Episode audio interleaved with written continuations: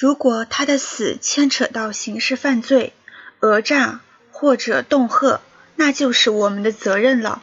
但是我们没有发现任何蛛丝马迹。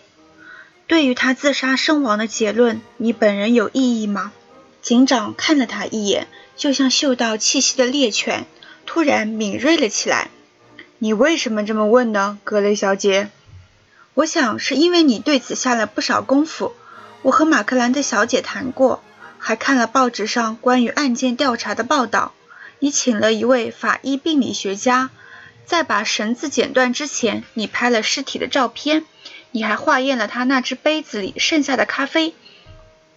我把这件案子作为非自然死亡来处理，这是我通常的做法。这一次是我多虑了，不过以往可不是。科迪利亚说：“但有些事情让你不安，有些地方不对劲。”他说话的时候像是在回忆。哦，从表面上看，这件案子似乎一目了然。情况也几乎都很常见。我们处理过不少自杀案。这个年轻人莫名其妙地放弃了自己的大学学业，跑到一个环境简陋的地方独自生活。你会对他产生这样的印象：这是一个性格内向、离群所居的学生，从不向家人或者朋友吐露心声。他离开学校不到三个星期，就被人发现死在一座农舍里。现场没有挣扎的痕迹，也没有被弄乱的迹象。他留下一份自杀遗书，就夹在打字机上。遗书内容不外乎你能想到的那些。不可否认，他刻意销毁了农舍里的所有文件，可是工作却干了一半。钉耙就那样脏兮兮的丢在了园子里。他还特意做了晚饭，却一口都没有吃。但这些都不能说明任何问题。人都会做些不合情理的事，尤其是自杀的时候。不，这些都没有令我困扰。真正使我烦恼的是那个结。他突然弯下腰，从办公桌左下方的抽屉里摸出一样东西。这个，他说：“你如何用这个东西来上吊呢，格雷小姐？”这是一根长度约五英尺、宽度超过一英寸的皮带。用坚韧的褐色皮革制成，因为年头久了，有些地方已经发黑。它的一端呈锥形，还打了一排金属扣眼，另一端是结实的黄铜皮带头。克迪迪亚把它接过来，拿在手里。马斯科尔警长说，他用的就是这个，显然是充当上吊的绳子。利明小姐作证说，她平时一直把它在腰上。缠两三圈当皮带用，那么格雷小姐，你会怎么用这个东西上吊呢？科迪迪亚用手摩挲着这根皮带。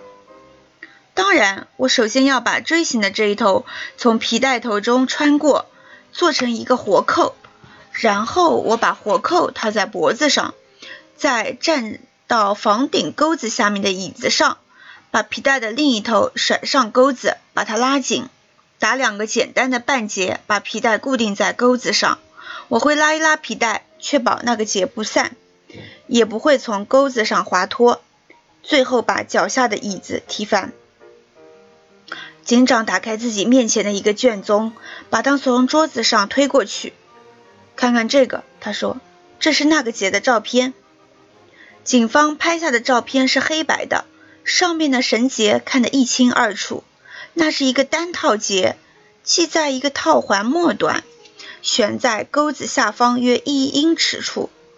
马斯克尔警长说：“我在想，当他双手在头顶时，能不能打出那样的结？应该没人能做到。所以这个套环肯定是他事先做好的，就像你刚说的那样，然后再打了这个单套结。但是这就有个问题，皮带。”扣距离这个结只有几英寸，如果他这么做，就没有足足够的长度来做活扣，也无法把脖子伸进去。只有一种办法可以解决这一点，那就是先做好活扣，把它套在脖子上，拉到领口大小，然后系一个单套结。接着他站到椅子上，把套环挂到钩子上，最后踢翻椅子。你看。这就能表明我的意思了。他翻到卷宗的下一页，接着干脆地把它推到他面前。这张黑白照片上显示着一幅明明白白、不折不扣、残忍的超现实主义景象。要不是那具躯体毫无疑问已经死亡，这一幕简直不真实的如同一个低劣的玩笑。克蒂蒂亚觉得自己的心脏猛烈地撞击着胸腔。与这恐怖的景象相比，伯尼的死要温和多了。他低下头去看卷宗，前垂的头发遮住了脸。他仔仔细细地看着眼前这悲惨的躯体。他的脖子被拉长了，因此那双光脚离地面不足一英尺，脚尖像舞蹈演员一样指向地面。腹部的肌肉绷得很紧，上方的肋骨架就像鸟的那样脆弱。